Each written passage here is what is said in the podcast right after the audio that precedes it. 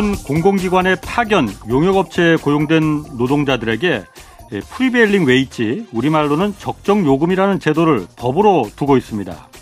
원청인 공공기관에서 책정한 임금을 중간 용역업체를 거치지 않고 직접 지급한다는 그런 제도입니다. 세금으로 운영되는 공공 일자리만큼은 중간 용역업체가 임금을 떼먹지 못하게 하기 위해서입니다. 우리나라 역시 IMF 외환위기 이후 아웃소싱, 즉 외주화가 유행처럼 번지면서 수많은 파견 용역 업체가 생겼습니다. 원청 기업에서 책정해 지급하는 노동자들의 임금은 이 하청 용역업체를 거치면서 한없이 깎여 나갑니다. 이른바 좋지 않은 일자리에는 중간 착취가 일상화되어 있습니다. 미국의 적정 임금 제도처럼 임금만큼은 파견, 용역업체 손을 거치지 말고 원청에서 직접 지급하도록 법으로 정하면 될 텐데 이거 그렇게 어렵지도 않은 것 같고 미국에서 다 하고 있는데 이거 못하는 걸까요? 아니면 안 하고 있는 걸까요? 네, 경제와 정의를 다잡는 홍반장, 저는 KBS 기자 홍사원입니다. 홍사원의 경제쇼 출발하겠습니다. 유튜브 오늘도 함께 갑시다.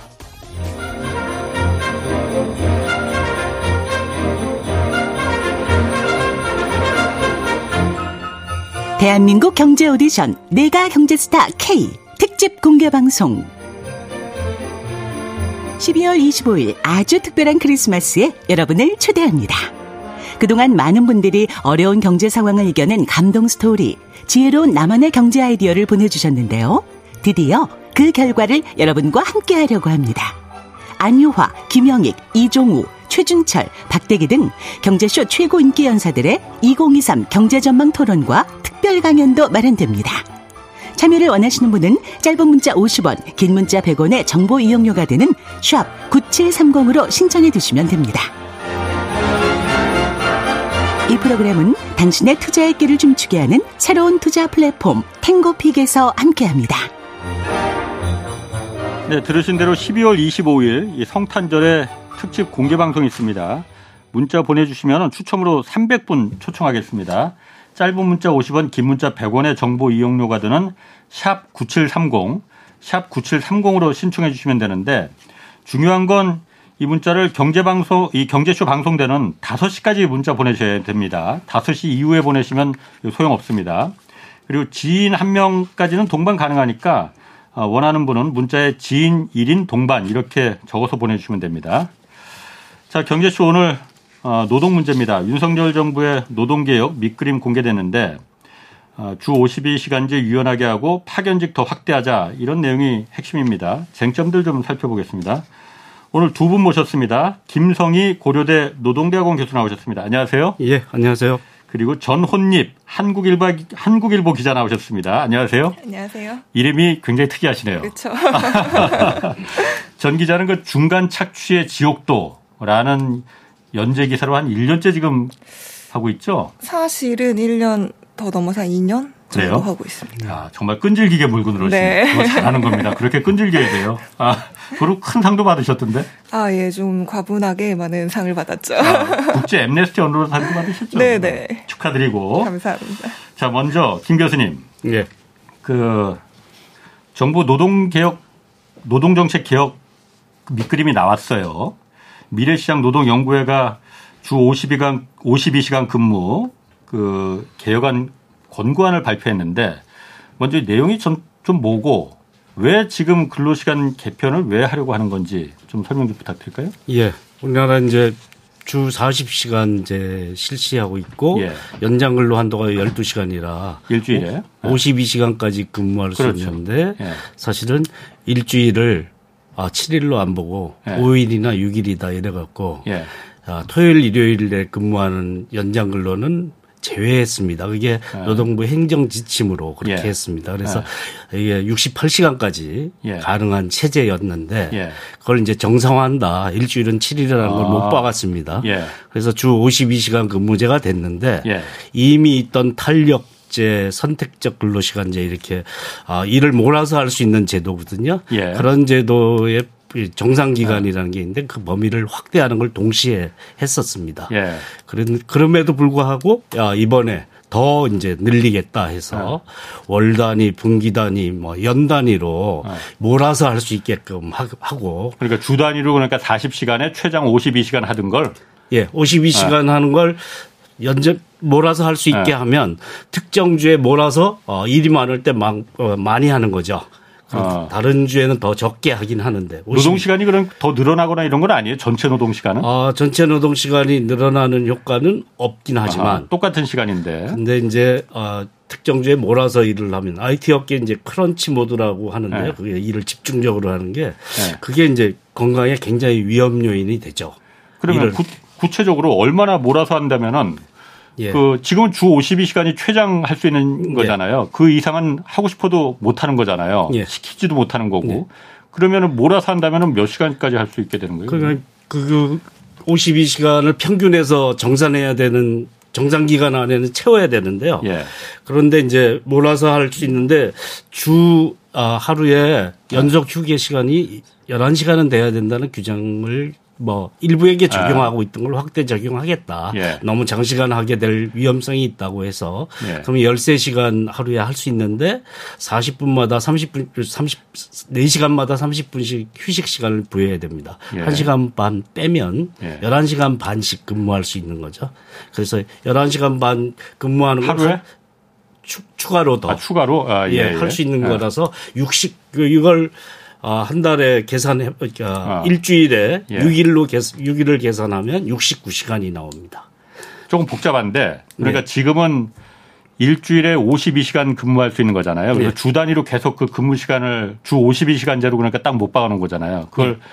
월 단위로 좀 넓히자. 한 달에 그러니까 총 근무 시간은 똑같은데 예. 지금은 주 단위로 이렇게 끊어서 하는 걸 월 단위로 하니까 주 52시간을 아, 지금은 한 주에 52시간만 할 수 있는데 몰아서 하니까 69시간까지 할 수 있다. 예.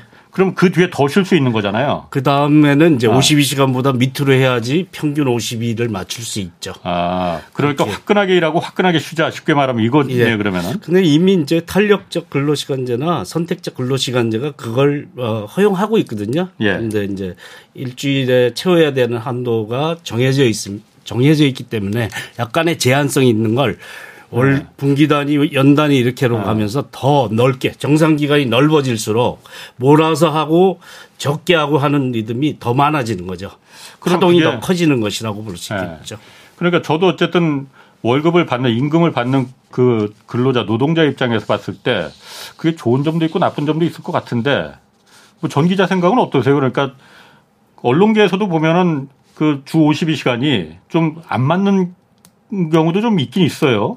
그렇죠. 어. 근데 언론계 같은 경우는 대부분 이따 말씀하시겠지만 네. 약간 간주 근로제라고 해서 포괄 임금제를 쓰고 있어서 예. 좀 저희하고는 조금 상황이 맞지 않는 것 같고 예. 저는 이걸 처음 들었을 때 그러면 최대 한, 한 달에 뭐 최대 일주일에 네. 최대 마이크로 69시간, 좀, 예. 69시간을 일할 수 있는 거잖아요. 예. 근데 제가 노동부 출입할 때 보면 그때 과로사의 그 네. 인정 기준이 일주일에 60시간 이상 일하면 이거는 과로사일 수 있다라는 그런 기준이 있어요. 예. 근데 69시간을 일하게 해준다는 건 그럼 과로보다 더 일을 하라는 의미잖아요. 그럼 그건 그렇지. 네, 예. 네. 그래서 그 대신 그 뒤에 더 쉬는 거잖아요. 근데 또 아, 예. 그 건강 건강에는 음. 이렇게 약간 퐁당퐁당 근무가 굉장히 좀 악영향을 끼치거든요. 그렇죠. 네, 네. 아. 그런 걸 생각하면 조금 노동자의 건강권에 네. 대해서는 상대적으로 소홀한 게 아닌가라는 생각이 조금 들더라고요. 제가 그래서 이거 한번 계산해 봤더니 쉽게 예. 그러니까 주 52시간에서 주 69시간으로 예. 만약 할 수 있다게 허용을 해준다면 지금은 주 52시간 이상은 몸 망가지니까 그렇게 강제적으로 못하게 하는 거잖아요. 예, 예. 이거는 9시부터 9시에 출근하면은 저녁 한 8시 반 최장 8시 반 뭐 밥 먹는 시간 빼면 한 9시 저녁 9시까지는 퇴근을 무조건 시켜야 된다라는 예. 건데 주 69시간으로 하면은 9시에 출근해서 밥 먹는 시간 점심 저녁 시간 빼면은 다음날 새벽 1시까지 일할 수 있게끔 예. 그 고용주가 아니면 노동자가 근로자가 원하면은 그렇게 해도 된다라고 허용해 주는 거잖아요. 예, 예. 물론 그 다음 주에 더쉴 수는 있는 거지만은 네. 언제가 이제 정산해서 맞춰야 되긴 하는데요. 예. 일이라는 게 이제 많을 때도 있고 적을 때도 있지 않습니까? 예. 그 리듬을 이제 온전히 일감에 맞춰야지 음. 나의 상태, 나의 그 표준적인 일하는 방식이 사라지게 되는 거죠. 예. 그 일감이 늘어나는 거에 따라 맞춰서 일한다. 예. 대표적으로 이제 IT 업계 이제 크런치모도 얘기했지만 예. 뭐 판교 등대다 뭐 어, 구로 오징어 배다 이런 얘기가 있는데요. 그러니까 밤에 아, 뭐 게임을 출시하거나 예. 뭐 저렇게 이제 어, 임박했을 때. 임박했을 때 몰아서 하는 아. 시스템이 예. 이제 일반화돼 있는데 아. 그런 것이 이제 완전히 정당화된다라는 거고요. 예. 그것이 이제 다른 업계에도 예. 확대될 수 있다라는 아. 그런 위험성을 가지죠. 그럼 뭐 아까 아. 말씀하셨는데 과로사 기준은 사실 최소 기준이거든요. 뭐 예. 4주에 평균을 맞추면 64시간 맞추면 되긴 합니다. 예. 그래서 그런데 그 과로사 기준이나 예. 11시간 연속 휴식을 최소로 둬야 된다라는 규정은 예. 사실 굉장히 낮은, 낮은 수준에 예. 아, 최소한 이것만은 지켜야 된다라는 기준이고요. 뭐 유럽은 다 사- 교섭을 통 산별 교섭을 통해서 정해지니까 예. 이거보다 훨씬 엄격한 제재가 따르죠. 어. 법은 우리나라는 그게 어, 최, 최대 시간 허용 폭을 얘기하는 거고 예. 거기까지 일할 수 있게 하는 시스템인데 예. 아, 유럽 차원에서는 그게 최소 기준이다. 예. 이것을 절대로 넘어서는 안 된다라는 기준이고 예. 그보다 높은 상향된 기준이 일반적으로 적용된다. 예. 그래서 우리는 법제도로만 가지고 예. 상호 비교하면 안 될 그런 위험성이 있습니다. 이게 그런데 유럽 같은 경우도 그렇고 미국은 아예 그러니까 그 주 52시간 이런 게 또 없다면서요. 또 일본도 월 단위로 뭐 한다고 하고 예. 유럽 같은 경우도 월 단위 뭐, 뭐 5주, 6주 단위 이렇게 한다고 하고 이렇게 우리나라처럼 주 52시간으로 한 주 단위로 이렇게 끊는 거는 그렇게 흔치 않다고 그러던데 그래서 이걸 좀 바꿔야 된다 이런 목소리도 좀 있었잖아요. 예, 예, 월 단위로 하지 뭐 주 단위로 엄격하게 예. 규제하지 않지만 이게 총량 규제가 예. 워낙 강력하게 이루어지기 때문에 그렇고요. 예. 어, 프랑스 12주다, 어디는 예. 16주다, 이렇게 17주다, 이렇게 독일은 예. 뭐 이렇게 얘기를 하는데 사실은 주간 노동 시간 기준의 패턴을 예. 일반적으로 지키는 가운데 예외적으로 허용되는 범위가 이렇게 이루어진다라는 것이고요. 예. 단체 교섭을 통해서 더 또 엄격하게 제재되는 측면이 있습니다. 예. 법은 최소 기준이거든요. 사실은 예. 독일 같은 나라도 노동 시간에 대해서 법 제도는 아직까지 예. 주 40시간제도 아니에요. 48시간제예요.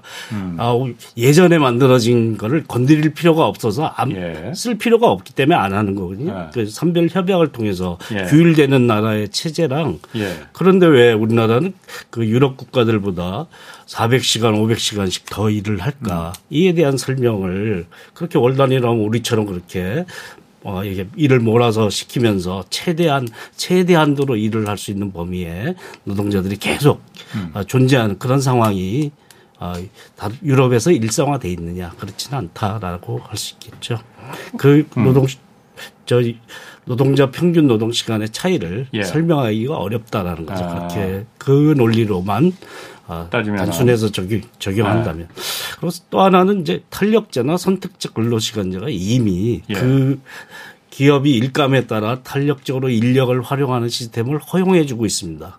진폭이 굉장히 큰 편이거든요. 예. 유럽에서 탄력제 이런 걸 도입한 이유는 음, KBS도 그거 도입하고 있어요. 예, 저희 40, 기자들도. 40시간 어. 밑으로 갈때 예. 짜투리 시간이 생기지 않습니까? 예, 예. 이게 40시간 패턴하고 이게 전혀 다르니까 예. 5일 근무해 하려면 시간이 약간 쪼개지거든요. 예. 그 짜투리 시간을 활용하기 위해서 탄력제라는 제도를 가지고 일을 몰아서 할 때 적게 할 때 이렇게 배치해서 예. 인력을 너무 많이 채용 안 해도 되게끔 예. 하는 제도로 만들어진 건데 아니 64시간 4시간 체제, 68시간 체제에서도 이미 탄력제가 도입됐고요. 예. 52시간 체제에서도 또 확대해서 도입하고 있고 예.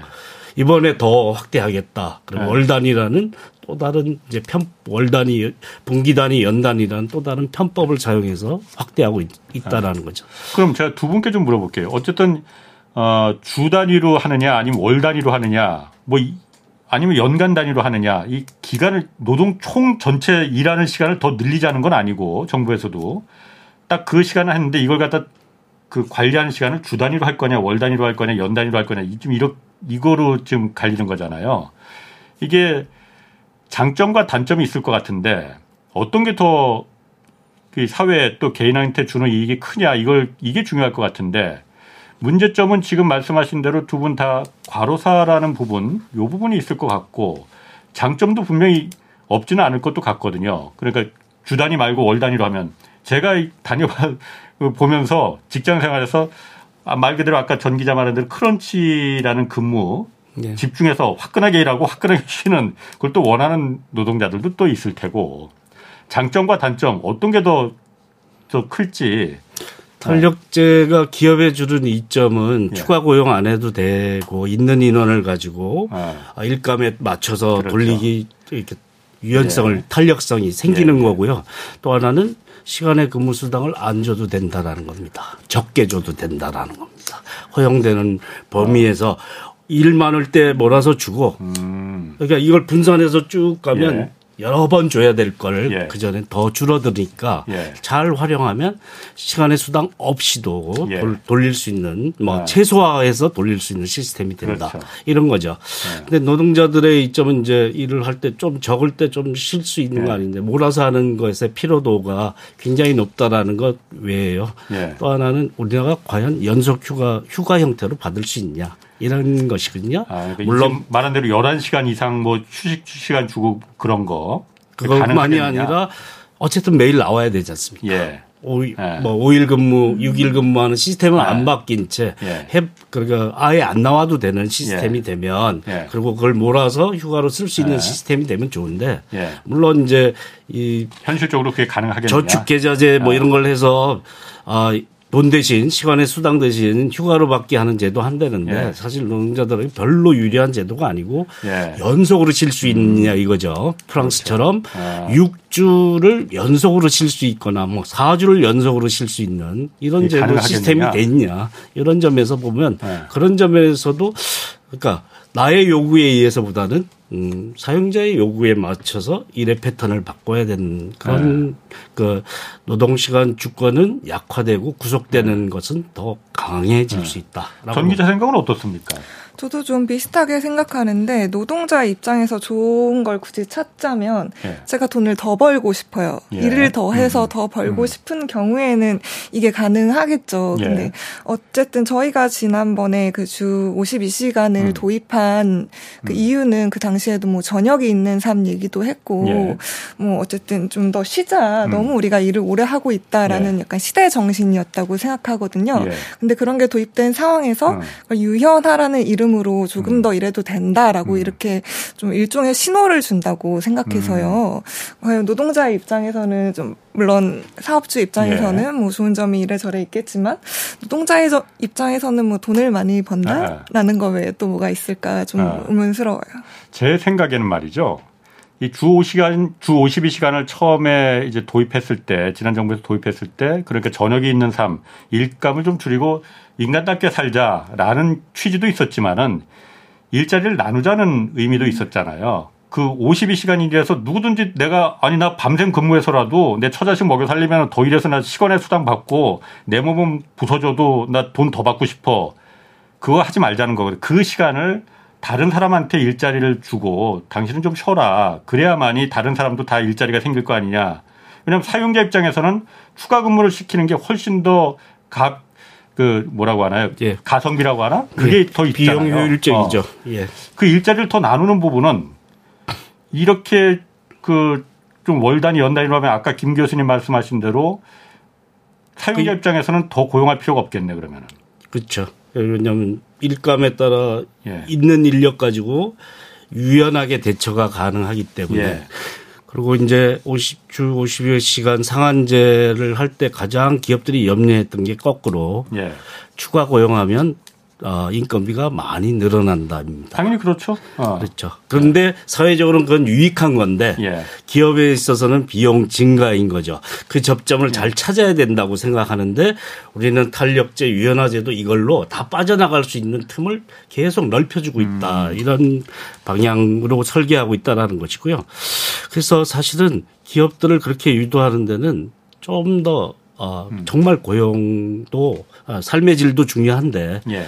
일과 생활의 조화가 중요하기도 예. 한데 또 한편으로 고용이 중요하지 않습니까? 청년 예. 고용 문제 심각하고 예. 그러니까 이 문제를 여력을 만들려면 예. 사실 다 이 처방만으로는 해결이 안 됩니다. 기업을 유도해서 끌어낼 수 있는 방안을 필요로 하죠. 그런 방안 뭐가 있어요, 그러면? 그게 이제 로제타 플랜이라는 게 벨기에에서 한 거고 프랑스에서 한 건데 네. 예. 이 고용 이 노동 시간을 줄여서 추가 고용하면 지원금을 주고 정부에서 예. 안, 함, 안 하면 벌칙을 때리는 겁니다. 아. 아니, 그러니까 지원금 주는 건 다 있어요. 예. 추가 고용하면 지원금 주는 제도는 우리도 있는데. 우리도 있죠. 예. 아무 그 세제 공 세공제하고. 어 추가 고용하는 비용에 비해서 그게 뭐 지원금이라는 게 그걸 아. 3분의 1을 넘어설 수는 없는 거거든요. 예, 예. 그러다 보니까 안 하죠. 예. 그런데 벌칙금까지 매기면 아. 사실은 그 효과가 추가 고용 인건비의 음. 3분의 2 이상으로 올라가게 됩니다. 음, 그럴 수 있겠네요. 그래서 그 추가 고용으로 가지는 이점도 있기 때문에 예. 그렇게 생각하면 사실 비슷한 아, 비용이 아. 등가가 될 수 있는 구조가 음. 돼야지만 추가 고용에 나설 수 있는 거죠 기업들이 그렇군요. 알겠습니다. 그 문제하고 지금 또 하나 지금 쟁점인 게 오늘 이게 뭐 핵심일 것도 같은데 파견직을 좀 확대하겠다고 했단 말이에요.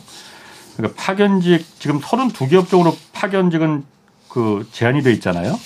이거 더 좀 많이 늘리자. 원하는 기업들 파견 지금 그 노동자들 원하는 기업들 많으니까 뭐 아웃소싱 사장님 입장에서는 저 같아도 그게 훨씬 편할 것 같아요. 비용도 적게 들고 무슨 산재 뭐 이런 거 내가 걱정할 필요도 없고 그러니까 파견직을 좀 더 활용해 넓게 해주지 왜 이렇게 몇 개 업종만 32개 업종만 제한하느냐. 그리고 파견 기간도 지금 현재 2년으로 돼 있잖아요. 이것도 좀 더 늘리자. 확정된 건 아니지만은 이 안으로 개혁안이 나왔어요. 이거는 어떻게 보십니까? 일건 일단 그 전원익 기자는 그 중간 착취의 지옥도라는 거로 지금 1년 넘게 2년 가까이 지금 취재했잖아요. 어떻게 보십니까? 일단 파견이라는 일자리가 질 좋은 일자리인가를 좀 먼저 물어보고 싶어요. 예. 네. 질 좋은 일자리는 파견 안 하지. 그렇죠. 예. 의사 변호사가 파견직이 어디 있습니까? 네, 그렇죠. 그런 상황에서 파견직을 늘리면서 좀 예. 안정적인 일자리를 많이 창출하겠다라고 이렇게 예. 설명을 했는데 과연 안정적인 일자리라는 게 조금 무슨 뜻인가 좀 궁금해지더라고요. 예. 물론 뭐 재계 입장에서는 파견직이 많아지면 그만큼 예. 파견을 많이 쓸 수 있으니까 예. 안정적인 일자리 창출이 되겠지만 근로자 입장에서 과연 파견직을 하면서 이게 나의 안정적인 일자리인가라는 생각이 들더라고요. 예. 특히 또 2년이라고 하셨는데 보통 그 파견 노동자들의 그 계약 기간을 보면 음. 절반 이상이 6개월 미만이에요. 음. 그래서 6개월 미만의 짧은 일자리를 음. 뭐 이걸 안정적인 일자리 창출이라는 이름으로 네. 이걸 늘릴 수 있는 건가라는 생각이 들더라고요. 김 교수님은 어떻게 생각하십니까? 일단 제가 예. 고용주 입장에서는 이게 박수 칠 일 같아요. 예. 어. 파견이 원래 도입할 때 예. 얘기는 이제 아, 상시 고용할 수는 없지만 꼭 필요한 인력인데 자격증을 가지거나 숙련이 높은 업 사람들을 예. 파견으로 그때그때 쓰는 게 예. 아, 합리적이다. 예. 그렇게 얘기했는데 사실 업종을 보면 그렇지가 않거든요. 다 예. 이제 노무에 종사하거나 서비스에 종사하거나 예. 이런 인력을 대부분 이제 파견 허용 대상에 포함하고 있고요. 예. 또 하나 중요한 문제는 우리나라 이제 파견 허용 대상이 어디 제조업까지 갈 거냐 여부가 핵심적인 문제입니다. 지금 금지돼 있죠. 예. 어. 불법 파견 문제가 끊임없이 제기돼 있고 예. 그래서 일부는 이제 뭐 검찰이 기소를 안 하니까 저희 법원으로 예. 아, 민사 소송으로 가서 종업원 지휘학인 소송으로 가서 예. 인정받아서 이제 구제되거나 그것이 이제 확대되는 예. 그런 양상이 있었는데 사실은 합법 파견은 1%밖에 안 돼요. 우리나라가 20만 아. 명밖에 안 됩니다. 물론 아, 파견회사에 있습니까? 호출회사에 있습니까? 다 유형이 비슷하니까 호출회사에 있는 사람은 4% 이상 되니까 예. 합하면 100만 명밖에, 합법 파견 100만 명밖에 안 되는데 예. 그 이상으로 300인 이상 대기업에 고용돼 있는 예. 어, 불법 파견 하청으로 그 여겨지는 인원만 100만 명 가량 됩니다. 음. 이 불법 파견의 영역이 광범위하게 존재하고 있다라는 그래서 파견 제도를 허용함으로써 허용했는데 불법 파견에 대해서는 엄단하고 있지 않은 문제. 이것도 이제 두 가지. 합법 파견이 원래 취지와 다르게 아 인건비 절감책으로만 활용되고 있다라는 점이 예. 첫 번째고 두 번째는 이 광범위한 불법 파견의 문제에 대해서 방치하는 핑계가 되고 있는 예. 이 문제에 대해서 명확하게 판단 내리지 않고 있는 어. 그런 문제 두 가지가 있고요. 그래서 뭐, 이, 내심은, 네. 음, 저, 제조, 제조 파견까지 합법화 하려는 얘기를 꺼내고 싶은 마음은 있지만 네, 네. 워낙 뜨거운 감자라서 얘기를 안 하고 있는 상태고 점차적으로 그걸 제조 파견까지 허용하는 것으로 확대할 생각을 자, 김 교수님 아마 이 방송을 듣는 분들이 아마 좀 헷갈리실 것 같아요. 우리나라 제조업에는 파견업 파견직이라는 게 허용이 안 돼 있잖아요. 예. 직접 고용하게만 돼 있고 나머지는 어 어떻게 고용되는 건지 예를 들어서 얼마 전에 대우조선해양 예. 파업했잖아요. 그분들 대우조선해양의 정규직 직원들이 아니잖아요. 배 만드는데 예. 그 제조업이잖아요. 예. 근데 그분들 그럼 파견직 그 직원들 아니에요? 예, 합법 파견은 아니고요. 예. 파견 회사들이 면허를 두 개를 가지고 있는데 합법 파견용하고 도급용이라고 쓰는데 그렇죠. 도급으로 사업자 간의 관계로 위장돼 예. 있던데 원하청 관계고 예. 하청이 근데 원청하고 섞여서 일을 합니다. 그거는 그러니까 분리될 수가 없어서 아, 분리되는 건 허용이 돼 있는 거죠, 그러니까. 완전히 분리돼 있고 하청에 의해서 지휘 감독이 이루어진다면 그거는 어, 위장 도급이 아니다, 불법 파견이 아니다라고 하지만 그러니까 예를 들어서 예. 배를 만드는데 배 전체는 대우조선해양에서 만 들지만은 여기 그배 프로펠러 부분 조립하는 거는 우리보다도 요 A라는 회사가 더 전문이니까 당신들이 좀 직원들 고용해서 요 프로펠러만 달아줘. 우리는 신경 안 쓸게 그거는 이거는 합법이라는 거죠. 근데 만들어 와서 이제 여기 와서 달아야 되는 예. 건데요. 그 작업을 이제 정규직하고 원청하고 하청 노동자가 섞여서 작업하게 되는 예. 경향이 다 대부분의 사업장이 대부분 그렇죠. 건설 현장하고 비슷해서 예. 그래서 현대중공업의 경우에는 그래서 예. 민사소송에서 어, 종업원 직접 고용해야 된다고 예. 판결이 났고요. 그렇죠. 현대자동차 대표적으로 왼바퀴 정규직이 끼고 오른바퀴 뭐 하청이 끼고 예. 그 이렇게 하여 이거는 좀 위장 도급이다, 음. 불법 파견이다고 판정이 나, 난 거고 대법원에서 판정이 난 거고요. 그럼 그런 부분은 여태까지 불법이 다 합법처럼 암암리에 이루어지고 있으니 차라리 네. 그걸 그냥 합법화 시켜 주자. 예. 이번에 그럼 개혁안도 그런 부분을 말하는 아, 겁니까? 거기까지는 진도가 안 나갈 겁니다. 아. 감히 이 문제가 지금 뭐 진로 화이트 문제도 있고 아, 대우조선 해양도 이번에 있었지만 예. 대부분 이제 이런 문제가 음. 터져 나오는 것이 하청 사업장에서 많이 나오죠. 예. 하청 특수고용, 넓은 의미의 간접고용, 중간 착지 구조라고 예. 할수 있는 그런 곳에서 사실은 굉장히 문제가 심각하게 예. 제기되고 있고 터져 나오면 그 큰 문제로 이슈화되는 그런 노사 갈등 사안이 되고 있죠. 자, 그러니까 전 기자께서 그런 부분을 지금 한 2년간 지금 어, 물론 혼자 취재한 건 아니에요. 네. 어, 선배들이랑 같이 취재하고 그랬잖아요. 네. 그 중간 착취 현실을 잘 보셨을 거 아니에요. 어떤 구조로 어떤 형태로 이루어지고 있습니까? 중간 착취의 어. 형태를 여쭤보시는 어, 건가요? 예. 음, 일단 계속 말씀하셨다시피 뭐 파견이나 용역, 네. 도급 같은 경우에는 일을 시키는 원, 그러니까 일을 일감을 주는 원청이 있고 예. 또 이들을 고용하는 뭐 일단 파견 업체라고 할게요. 파견 예. 업체가 있단 말이에요. 아.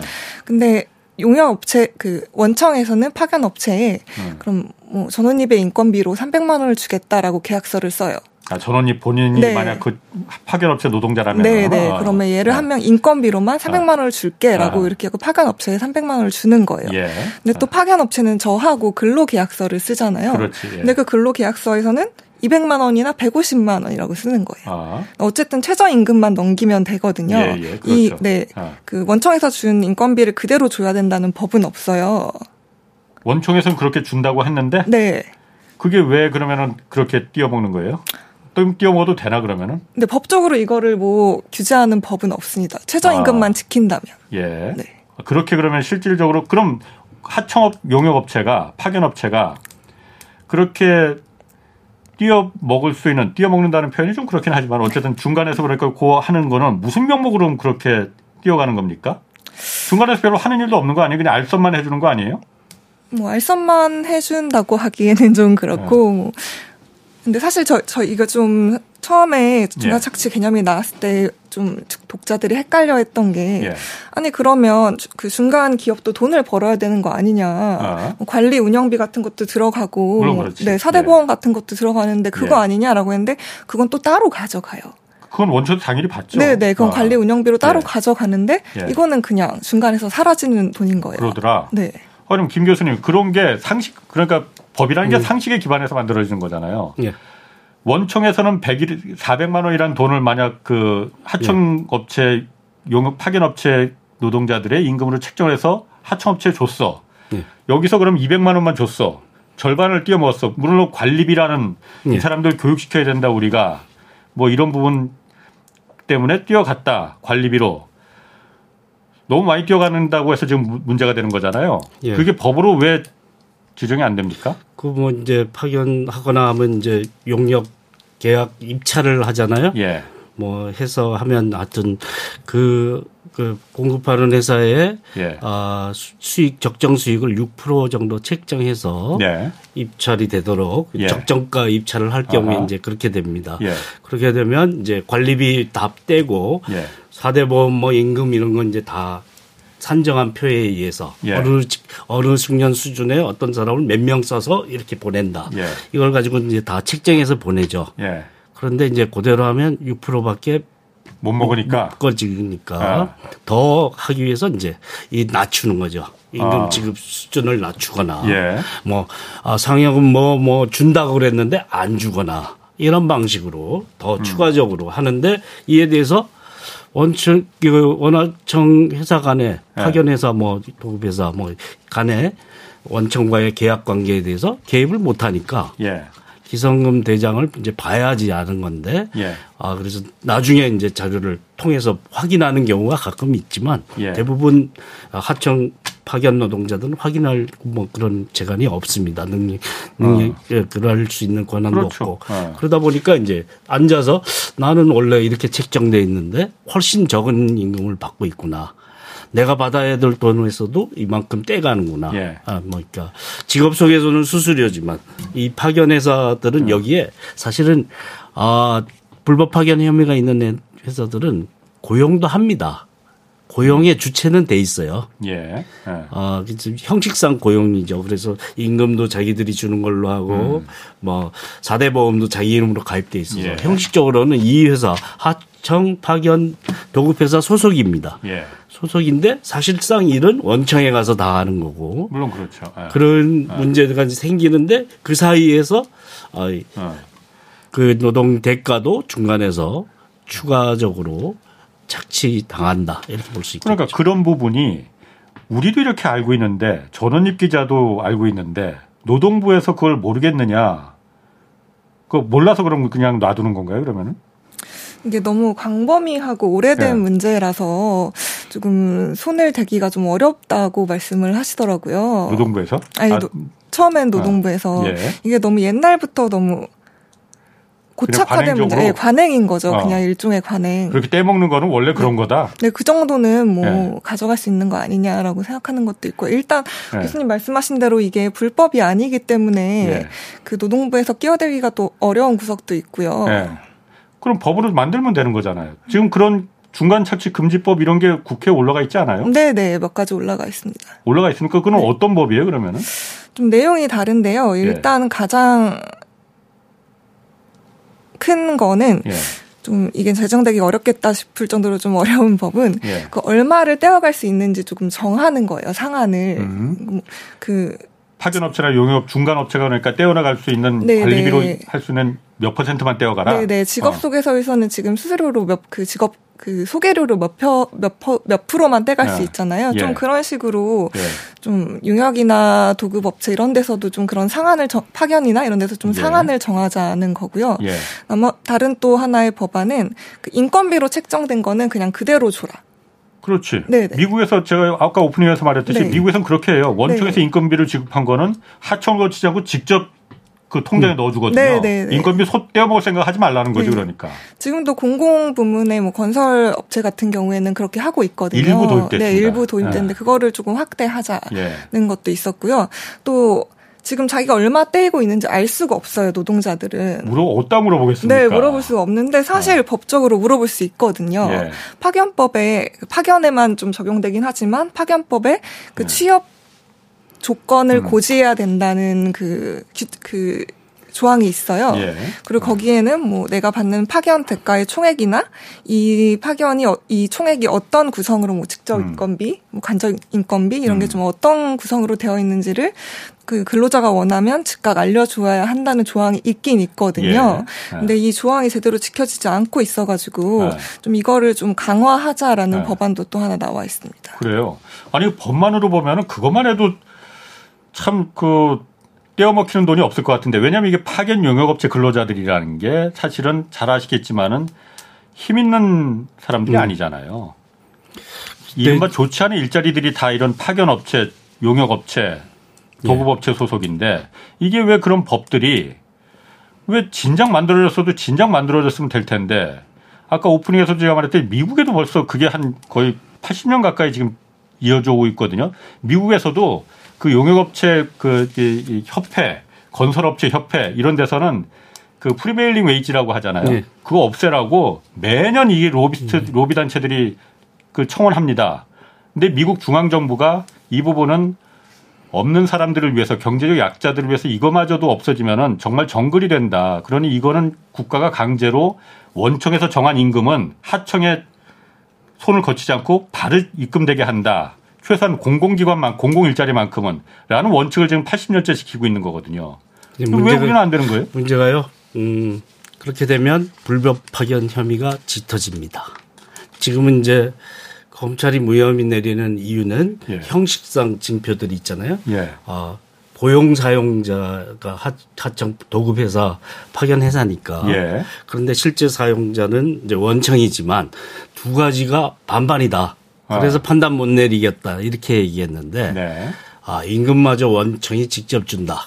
음. 이럴 경우에는 이제 야 이게 사실상 불법 파견이었구나 예. 이렇게 판단할 가능성이 지금 높은 상황입니다.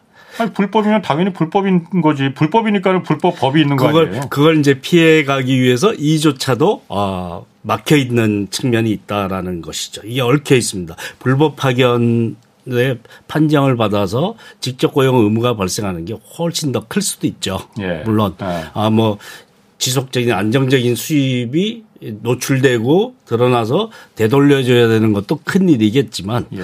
당장 이제 불법 파견하면 그 파견 업무를 하질 못하게 되는 거니까 여러 아. 문제가 이제 서로 얽혀 있어서 prevailing wage 제도를 도입하는 게 어떤 후과가 있느냐 연쇄작용이에 예. 대한 검토도 같이 이루어지지 않으면 안 된다. 이런 아. 점도 제가 이제 하지 말아야 된다가 아니라 예. 그것 때문에 더 어, 움직이기 힘들 거다라는 것입니다. 더 강력한 뭐 불법 파견 판정이라는 문제가 남아져 남겨져 있기 때문에 예. 그것과 얽혀 있는 문제라서 예. 그렇습니다. 그러니까 제가 예전에 이걸 그 저희 이제 시사교육 창 그 다큐멘터리에서 취재할 때 이 노동과 임금 문제를 좀 다룰 때 미국의 이런 적정 임금 제도, prevailing wage 제도 같은 게 아주 간단한 건데 왜 안 하냐 이거 도입을. 그러니까 중간에서 예를 들어서 구의역에서 사망한 19살 그 김군 임금도 이 친구가 그 당시에 130만 원 받았거든요. 최저임금보다 한 4만 원 많았습니다. 당연히 우리 주변에 수도 없이 그런 저임금 노동자를 많으니 당연한 거라고 생각하는데 태안화력에 돌아가신 김용균 씨도 마찬가지죠. 원청에서 지급하라고 한 임금은 그 두 배였어요. 나머지가 절반을 다 떼어 먹은 거거든. 중간에 있는 그 그냥 알선 업체죠. 용역 업체, 파견 업체가 관리비라는 명목으로 이걸 왜 놔두냐 이거지. 심지어 태안화력에 그, 그 파견한 회사는 저기 사모펀드예요. 그래서 사실 예. 도대체 예. 전력회사에 예. 인력을 공급해야 되는 자격이 있는 회사인지도 의심스러운 그냥 중간 착취를 목적으로 한 파견이 성행하고 있다라는 것이죠. 그래서 저희가 이 부분을 그때 노동부에도 한번 그 저희가 인터뷰를 좀 요청을 했었거든요. 제가 그때 취재할 때 아, 미국에 이렇게 있는데 이게 도입하면은 누이 좋고 매부 좋고 다들 좋을 것 같은데 왜 이걸 도입을 안 하는 거냐라고 했을 때 우리 그때 그 기획재정부나 노동부나 답변은 미국의 제도와 한국의 제도는 역사적 문화가 다르기 때문에 미국의 제도를 바로 한국이 도입하기는 힘들다. 우리는 한국과 미국과는 역사적 문화적 차이가 분명히 있다. 아니 떼어먹는 거 막자는데 그게 역사 문화가 무슨 차이가 있느냐 도대체 이게. 저도 사실 이해를 못했거든요. 예. 이게 그러면은 못하는 게 아니고 안 하는 거라고 보는 게 더 맞는 거네요, 그러면은. 예. 어, 쉽게 건드리기 힘들다고 어. 생각할 것 같습니다. 정부는. 일단 국회에서 법안이 발의되긴 했지만 예. 논의조차 시작되지 않았거든요. 그럼 지금 상임이나 이런 데도 그러면 아직 노, 그 통과가 안 된다. 네, 네. 그 상황 상임위의 그 법안 심사 소위에서 네. 이 법을 논의해 보자라는 대상에조차 지금 2년 동안 한 번도 오른 적이 없어요. 왜 우선순위에서 밀렸어요, 그러면? 뭐 그, 그렇게 설명은 하는데. 다른 게 뭐가 그렇게 중요한 게 있어서. 다른 뭐 법안들이 많고 이래가지고 네. 좀 하기 네. 힘들다라고 늘 얘기를 하더라고요. 그래서 예. 저희가 늘 분기별로 물어보거든요. 이 예. 법안 어떻게 할 거냐라고. 아, 아 할 거다. 그 말, 말은 꼭 이게 민생 법안이고 예. 뭐 이견이 없는 법안이니 뭐 논의를 하면 금방 통과가 될 거다라고 말은 해요. 예. 근데 그 논의조차 시작하지 않는 거죠. 아니 이게 사실 얼마 전에 그 화물연대 파업 뭐 철회했지만은 화물연대도 이게 똑같은 거예요. 중간 착취 아니에요? 중간에 알선 업체가 물 일감을 받아주는 일감 그 받아주는 알선 업체가 두세 단계 이다 보니까 너무 떼먹는 게 많아서 그런 거 아니에요? 똑같은 거 아닙니까 이게? 그렇죠. 거기도 이제 뭐 차를 가지고 있는 것도 아니고 다 집 방식이니까요. 예. 그러니까 사실은 화주와 예. 화물 기사를 연결시키는 매개 기능을 하죠.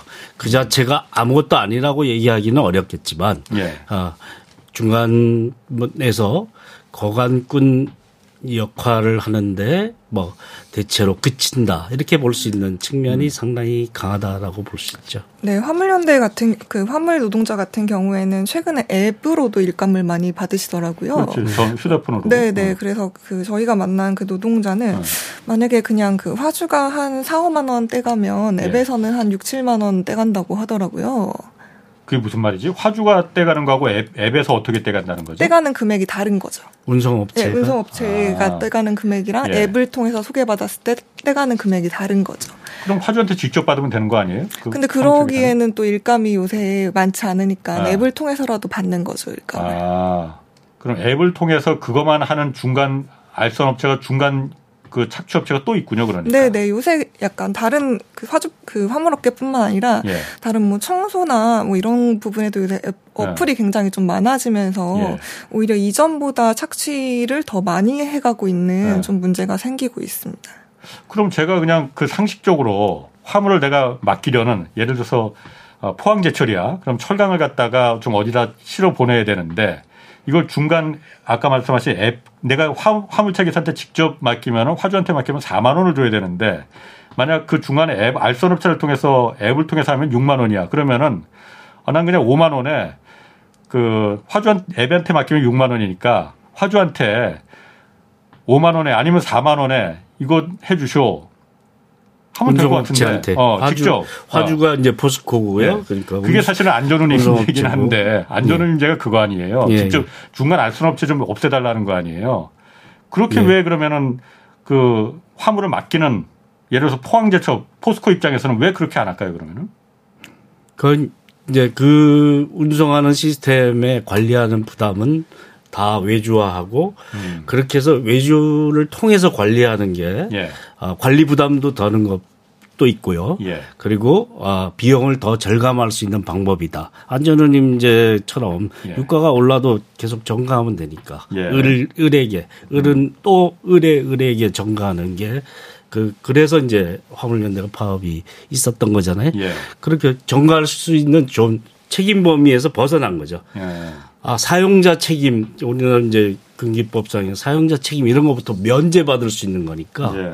그 면제받는 효과가 굉장히 크다라고 아. 할수 있고 비용도 더 절감할 수 있는 가능성이 높기 때문에 아, 외주 위탁 방식이 그리고 그렇게 아, 그런 직접적인 그 기여를 한 생산 뭐 유통에 기여하지 않으면서 중간에서 관리 업무만 해서 어 먹고 사는 사람들이 굉장히 많다라는 거죠. 건설 운송업체 모두가 그것만 한다고 얘기할 수는 없지만 그렇고 뭐 파견회사 도급회사들도 마찬가지 그런 기능을 하고 있는 중이라고 할 수 있습니다. 근데 기업들이 대기업들이 정점에 있는 대기업들이 그게 더 자신들에게 유리하다고 생각해서 그 구조를 더 조장하고 있죠. 그렇죠. 외주화 방식. 누군가한테는 유리하니까 이 상황이 계속 뜯어먹는 구조가 그냥 놔두는 거죠. 미국은 그걸 국가가 강제적으로 법으로 안돼 해버리는 거고 한국은 누군가는 거기서 이득을 보니까 착취하는 게 누군가에는 이득이 되니까 이걸 이 상황을 그냥 놔두는 거고 그러니 파업하고 멈추고 그 불, 그 손해를 사회가 또 감당하고 이게 막 맞는 건지 모르겠습니다. 한 가지만 이제 말씀 네. 더 드리고 싶은 게 이제 파견 이런 거 생각할 때 직업 속에서 차원으로 생각하실 분들도 많이 있을 것 같아요. 예. 소규모 한두 명씩 음. 몇 명씩 소규모 단위로 이곳저곳에 보내는 것. 그래갖고는 큰 돈이 안 되고요. 그런 데는 영세 안 되고 예. 오늘은 이제 고대 인력 파견 회사들이 굉장히 많이 음. 생겨나고 있습니다. 예전에는 뭐 호주계 인력 파견 회사 이런 데가 이제 음.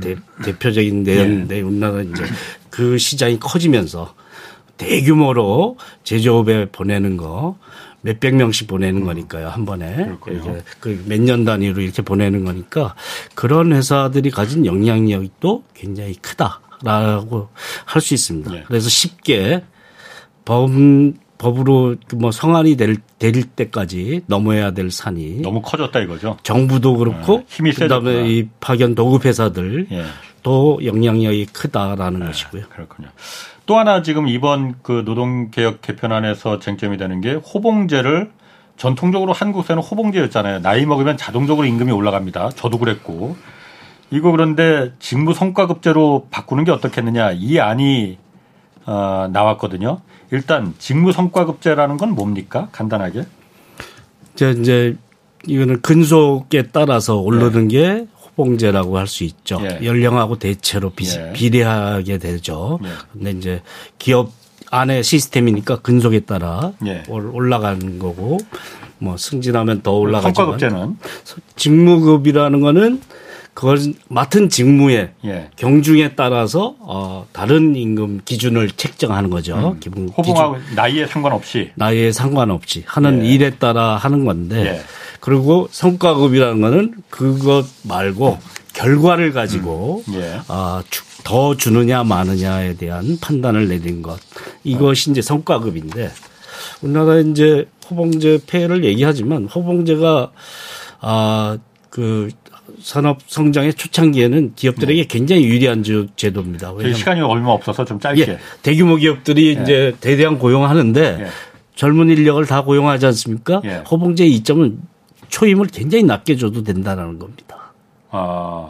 초임을 낮게 예. 하고 나중에 더 받을 거니까 예, 예. 공무원 뭐 그런 것처럼 예. 어, 처음엔 낮지만 너희는 연금도 성과급제는 그러면은 그 어떤 단점이 있는 건가요? 성과급제는 기업의 이제 판단에 인사 고가에 따라 그 음. 격차가 생겨질 가능성이 굉장히 커지는 것이죠. 예. 자 오늘 여기서 마치겠습니다. 김성희 고려대 교수 전원립 한국일보 기자 함께했습니다. 고맙습니다. 지금까지 네. 경제와 저희를 다잡는 홍사원의 경제쇼였습니다.